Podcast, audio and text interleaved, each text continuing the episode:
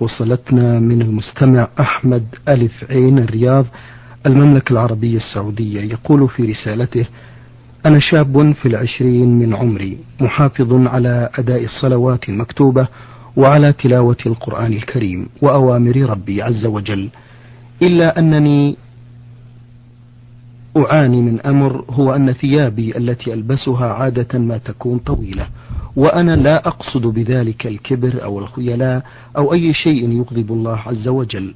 وحاولت مرارا أن أقصر من ثيابي لكنني أقول في نفسي ما دام أنني لم أقصد الكبر أو غير هذا فهذا إن شاء الله ليس فيه ذنب. أرجو من فضيلتكم إجابة شافية عن هذا الموضوع. وفقكم الله. الحمد لله رب العالمين وأصلي وأسلم على نبينا محمد خاتم النبيين. وإمام المتقين وعلى آله وأصحابه أجمعين. تضمن هذا السؤال مسألتين. المسألة الأولى أن الرجل أثنى عليه أثنى على نفسه بكونه قائما بطاعة الله محبا لما يرضي الله عز وجل. وأرجو أن يكون هذا الثناء على نفسه من باب التحدث بنعم الله عز وجل. لا من باب تزكية النفس. وذلك أن الذي يتحدث عن نفسه بفعل الطاعات لا يخلو من حالين. الحال الأولى أن يكون الحامل له على ذلك تزكية نفسه وإدلاله بعمله على ربه وهذا أمر خطير قد يؤدي إلى بطلان عمله وحبوطه. وقد نهى الله سبحانه وتعالى عباده عن تزكية نفوسهم. فقال تعالى فلا تزكوا أنفسكم هو أعلم بمن اتقى. الحال الثانية أن يكون الحامل له على ذلك التحدث بنعمة الله سبحانه وتعالى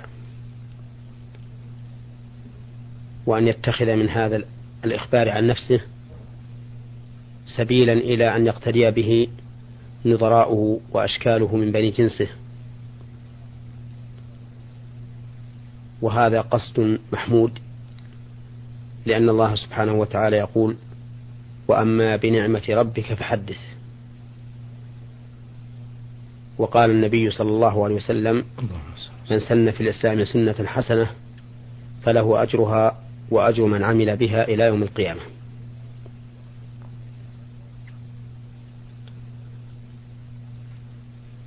أما المسألة الثانية مما يتضمنه السؤال فهو السؤال عن كونه يرخي ثوبه وينزله إلى أسفل من الكعبين. وكان يمني نفسه بأنه لم يفعل ذلك من باب الكبر ولا من باب الخيلاء فيكون هذا مباحا. والجواب على ذلك أن عمله هذا محرم بل إن ظاهر النصوص أنه من كبائر الذنوب. وذلك لأنه ثبت عن النبي صلى الله عليه وسلم أنه قال ما أسفل من الكعبين من الإزار ففي النار. وهذا حديث مطلق لم يقيده النبي صلى الله عليه وسلم بكونه خيلاء أو بطرا.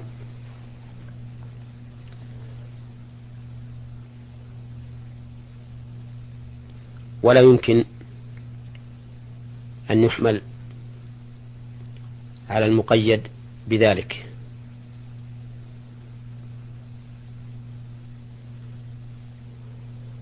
لأن الحكم فيهما مختلف.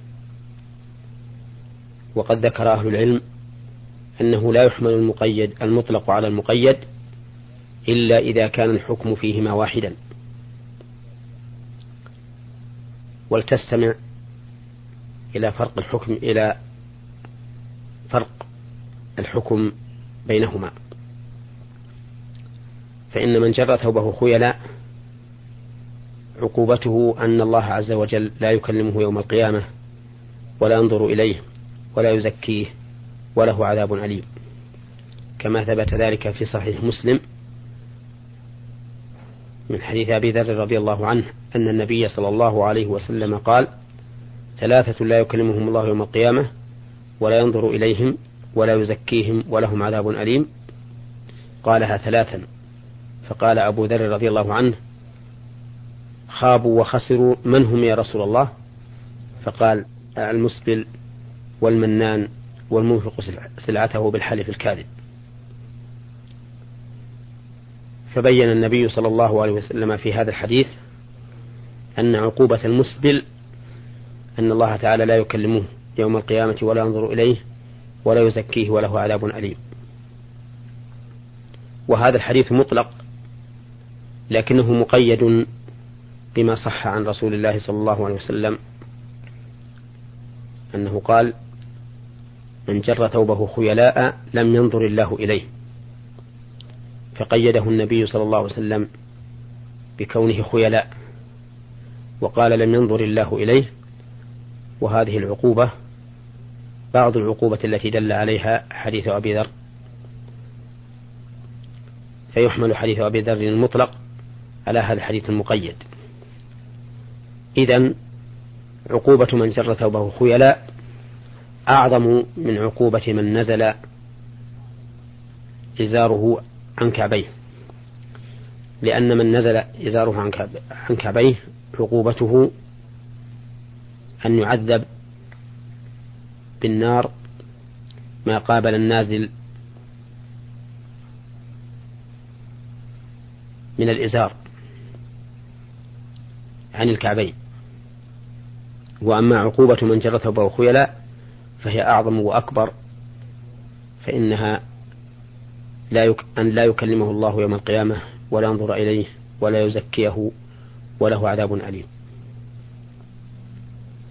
وبهذا الفرق علمنا أنه لا يمكن حمل المطلق على المقيد اتباعا للقاعدة التي ذكرها الأصوليون. والتي دل عليها كتاب الله عز وجل. وإيضاح ذلك أن الله سبحانه وتعالى ذكر في آية الطهارة في الوضوء أن غسل اليدين يكون إلى المرافق. فقال تعالى يا أيها الذين آمنوا إذا قمتم إلى الصلاة فاغسلوا وجوهكم وأيديكم إلى المرافق وامسحوا برؤوسكم وأرجلكم إلى الكعبين. فقيد غسل اليدين ببلوغ الغسل إلى المرافق.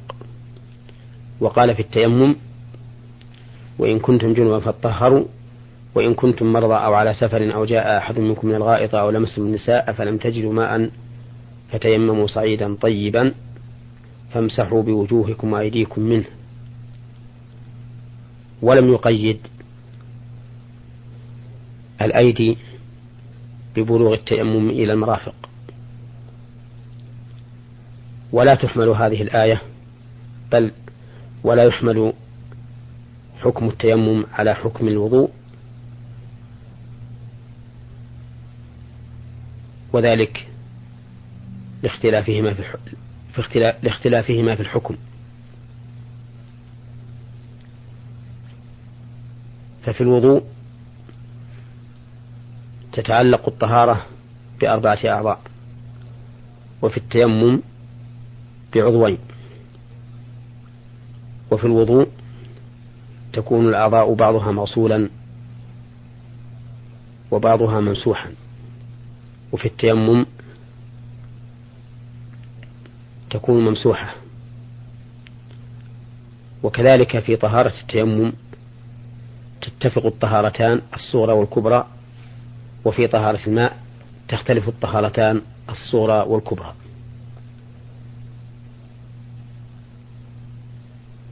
وعليه فلا تحمل فلا يحمل المطلق في حكم التيمم على المقيد في في الوضوء. وحينئذ فلا يحمل المطلق في التيمم على المقيد في الوضوء. ويدل لذلك أن النبي صلى الله عليه وسلم لما علم عمار بن ياسر كيفية التيمم ضرب الأرض بيديه ضربة واحدة ومسح الشمال على اليمين وظاهر كفيه ووجهه ولم يبلغ النبي صلى الله عليه وسلم بالتيمم إلى المرافق. فدل هذا على أن القاعدة التي قررها الأصوليون قاعدة مستقرة دل عليها الكتاب والسنة.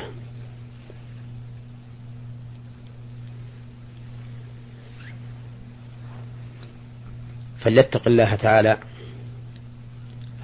المرء وليجتنب ما حرم الله عليه في لباسه فإن فعل ما حرم الله على المرء في لباسه من كفران النعم. وقد أشار الله تبارك وتعالى حين ذكر أنه أنزل على لباسه على أنه أنزل على عباده لباسا يواري سوآتهم وريشا. أشار الله تبارك وتعالى إلى أنه يجب على الإنسان أن يراعي جانب التقوى في ذلك حيث قال ولباس التقوى ذلك خير. وتقوى الله عز وجل واجبة على كل مسلم. كما قال تعالى يا أيها الذين آمنوا اتقوا الله حق تقاته ولا تموتن إلا وأنتم مسلمون.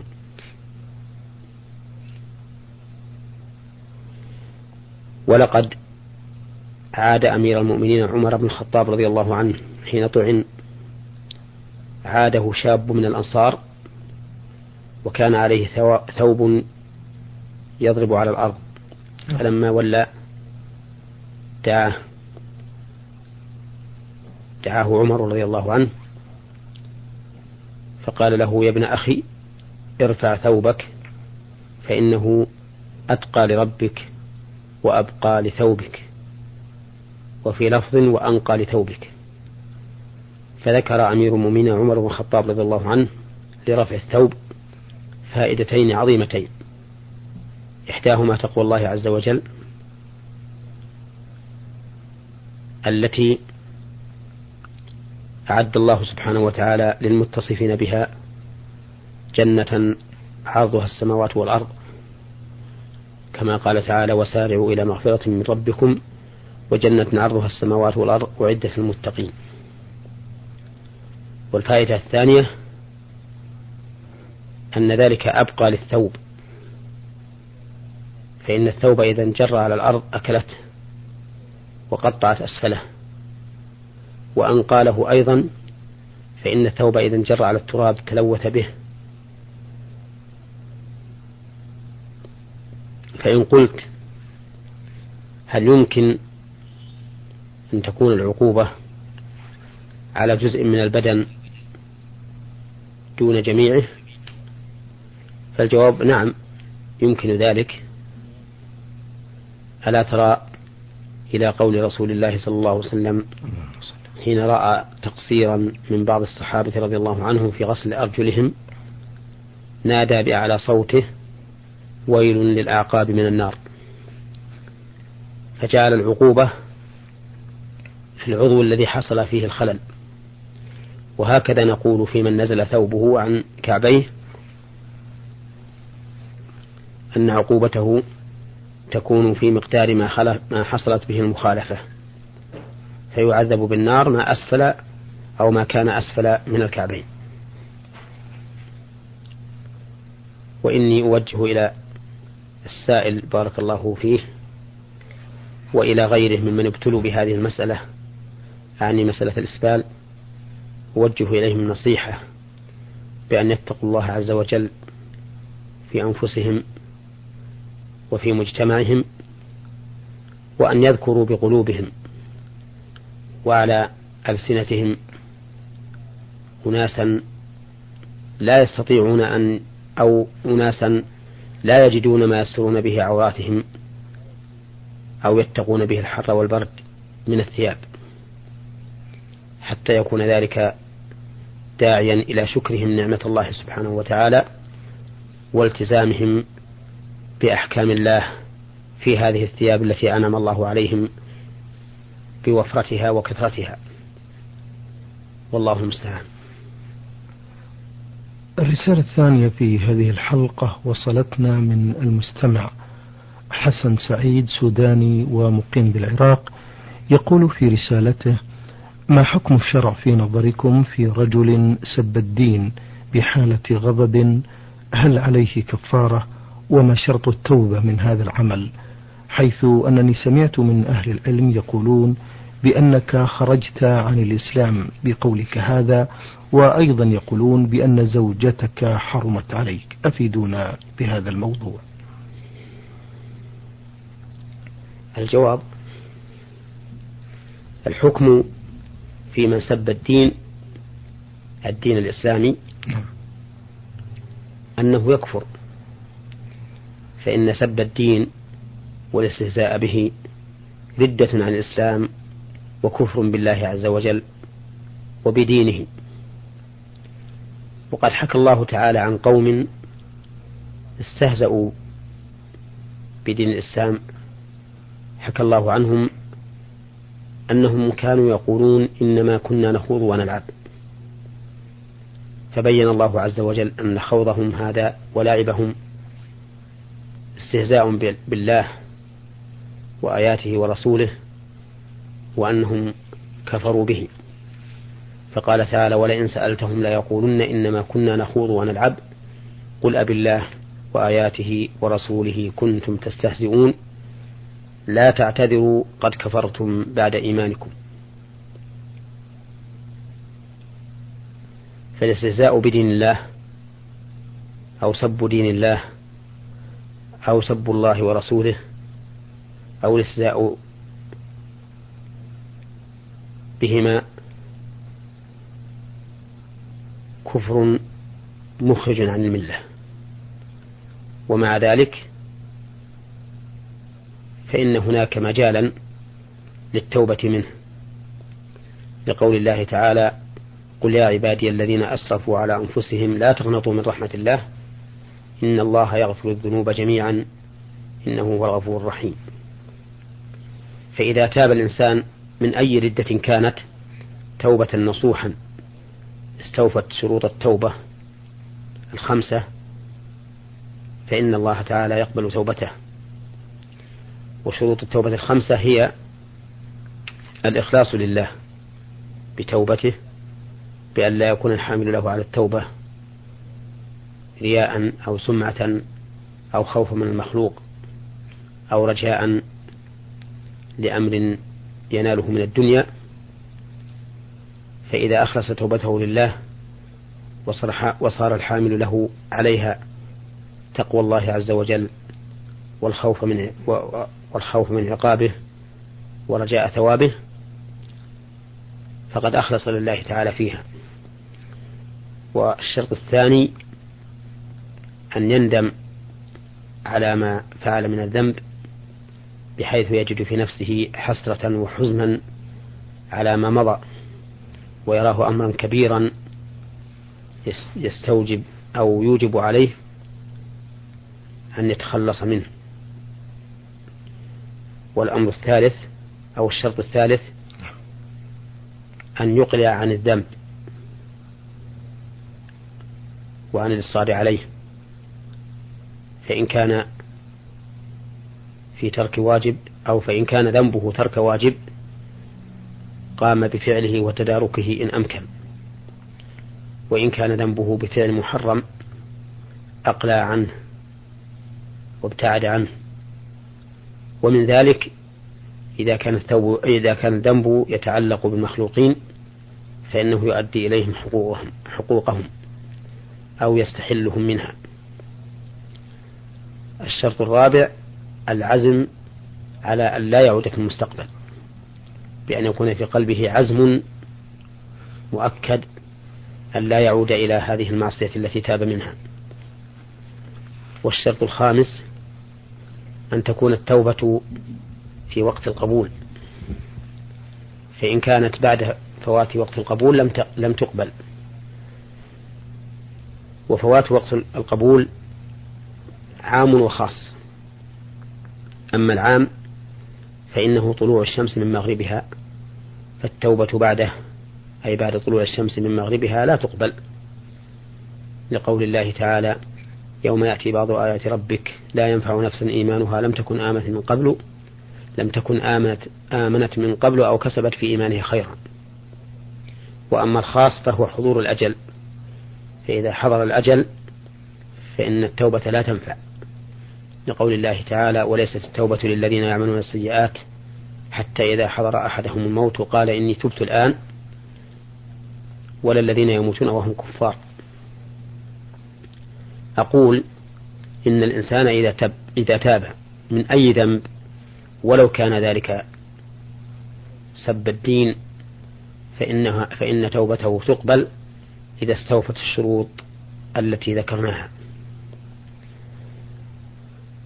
ولكن ليعلم أن الكلمة قد تكون كفرا وردة ولكن المتكلم ولكن المتكلم بها قد لا يكفر بها لوجود مانع يمنع من الحكم بكفره. فهذا الرجل الذي ذكر عن نفسه أنه سب الدين في حال غضب.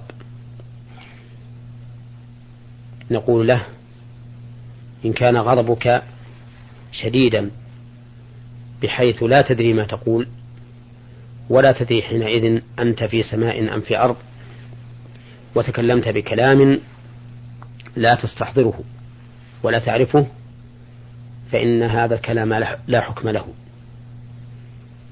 ولا يحكم عليك بالردة لأنه كلام حصل عن غير إرادة وقصد وكل كلام حصل عن غير إرادة وقصد. فإن الله سبحانه وتعالى لا يؤاخذ به. يقول الله تعالى في الأيمان لا يؤاخذكم الله باللغو في أيمانكم ولكن يؤاخذكم بما كسبت قلوبكم. ويقول تعالى في آية أخرى لا يؤاخذكم الله باللغو في أيمانكم ولكن يؤاخذكم بما عقدتم الأيمان. فإذا كان هذا المتكلم بكلمة الكفر في غضب شديد لا يدري ما يقول ولا يعلم ماذا خرج منه فإنه لا حكم لكلامه ولا يحكم بردته حينئذ. وإذا لم يحكم بالردة فإن الزوجة لا تنفسخ لا ينفسخ نكاحها منه بل هي باقية في عصمته. ولكن ينبغي للإنسان إذا أحس بالغضب أن يحرص على مداواة هذا الغضب بما أوصى به النبي صلى الله عليه وسلم حين سأله رجل فقال يا رسول الله أوصني؟ قال لا تغضب. فردد مرارا قال لا تغضب. فليحكم الضبط على نفسه وليستعذ بالله من الشيطان الرجيم. وإذا كان قائما فليجلس وإذا كان جالسا فليضطجع وإذا اشتد به الغضب فليتوضأ فإن هذه الأمور تذهب عنه غضبه. وما أكثر الذين ندموا ندما عظيما على تنفيذ ما اقتضاه غضبهم ولكن بعد فوات الأوان. أيضا يسأل نفس السائل حسن سعيد في رسالته الثانية ويقول لدينا أشخاص يحلفون بالطلاق في كثير من مناقشاتهم ويرددون علي الطلاق أن تعمل كذا أو أن تخرج إلى كذا مع العلم أن كل منهم متزوج متزوج فهل يقع الطلاق في مثل هذه الحالة أم لا؟ أفيدونا مأجورين الجواب عن هذا السؤال تضمن مسألتين. أو سؤالين. السؤال الأول حال هؤلاء السفهاء الذين يطلقون ألسنتهم بالطلاق في كل هين وعظيم وهؤلاء مخالفون لما أرشد إليه النبي صلى الله عليه وسلم في قوله من كان حالفا فليحلف بالله أو ليصمت. فإذا أراد المؤمن أن يحلف فليحلف بالله عز وجل. ولا ينبغي أيضا أن يكثر من الحلف ولا بالله سبحانه وتعالى لقوله واحفظوا أيمانكم. لقوله تعالى واحفظوا أيمانكم. ومن جملة ما فسرت به أن المعنى لا تكثر الحلف بالله. أما أن يحلفوا بالطلاق مثل علي الطلاق أن تفعل كذا أو علي الطلاق أن لا تفعل أو إن فعلت كذا فامرأتي طالق أو إن لم تفعل فامرأتي طالق وما أشبه ذلك من الصيغ فإن هذا خلاف ما أرشد إليه النبي صلى الله عليه وسلم. وقد قال كثير من أهل العلم بل أكثر أهل العلم إنه إذا حنث في ذلك فإن الطلاق يلزمه وتطلق منه امرأته. وإن كان القول الراجح أن الطلاق إذا استعمل استعمال اليمين بأن كان القصد منه الحث على الشيء أو المنع منه أو التصديق أو التكذيب أو التوكيد فإن حكمه حكم اليمين. لقول الله تعالى يا أيها النبي لم تحرم ما أحل الله لك؟ تبتغي مرضات أزواجك والله غفور رحيم. قد فرض الله لكم تحلة أيمانكم. فجعل الله تعالى التحريم يمينا. ولقول النبي صلى الله عليه وسلم إنما الأعمال بالنيات وإنما لكل امرئ ما نوى. وهذا لم ينوي الطلاق وإنما نوى اليمين أو نوى معنى اليمين. فإذا حنث فإنه يجزئه كفارة يمين. هذا هو القول الراجح. وأما المسألة الثانية فهي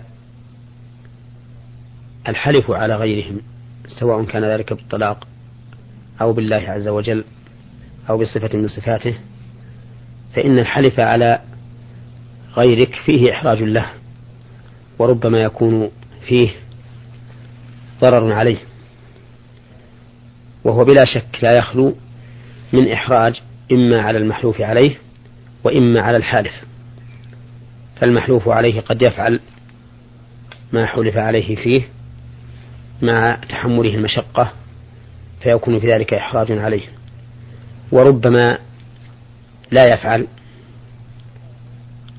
لما يجد من المشقة ويكون في ذلك إلزام للحالف بالكفارة أعني إلزام له بكفارة اليمين. وكفارة اليمين هي كما قال الله تعالى في سورة المائدة فكفارته إطعام عشرة مساكين من أوسط ما تطعمون أهليكم أو كسوتهم أو تحرير رقبة فمن لم يجد فصيام ثلاثة أيام ذلك كفارة أيمانكم إذا حلفتم. فذكر الله تعالى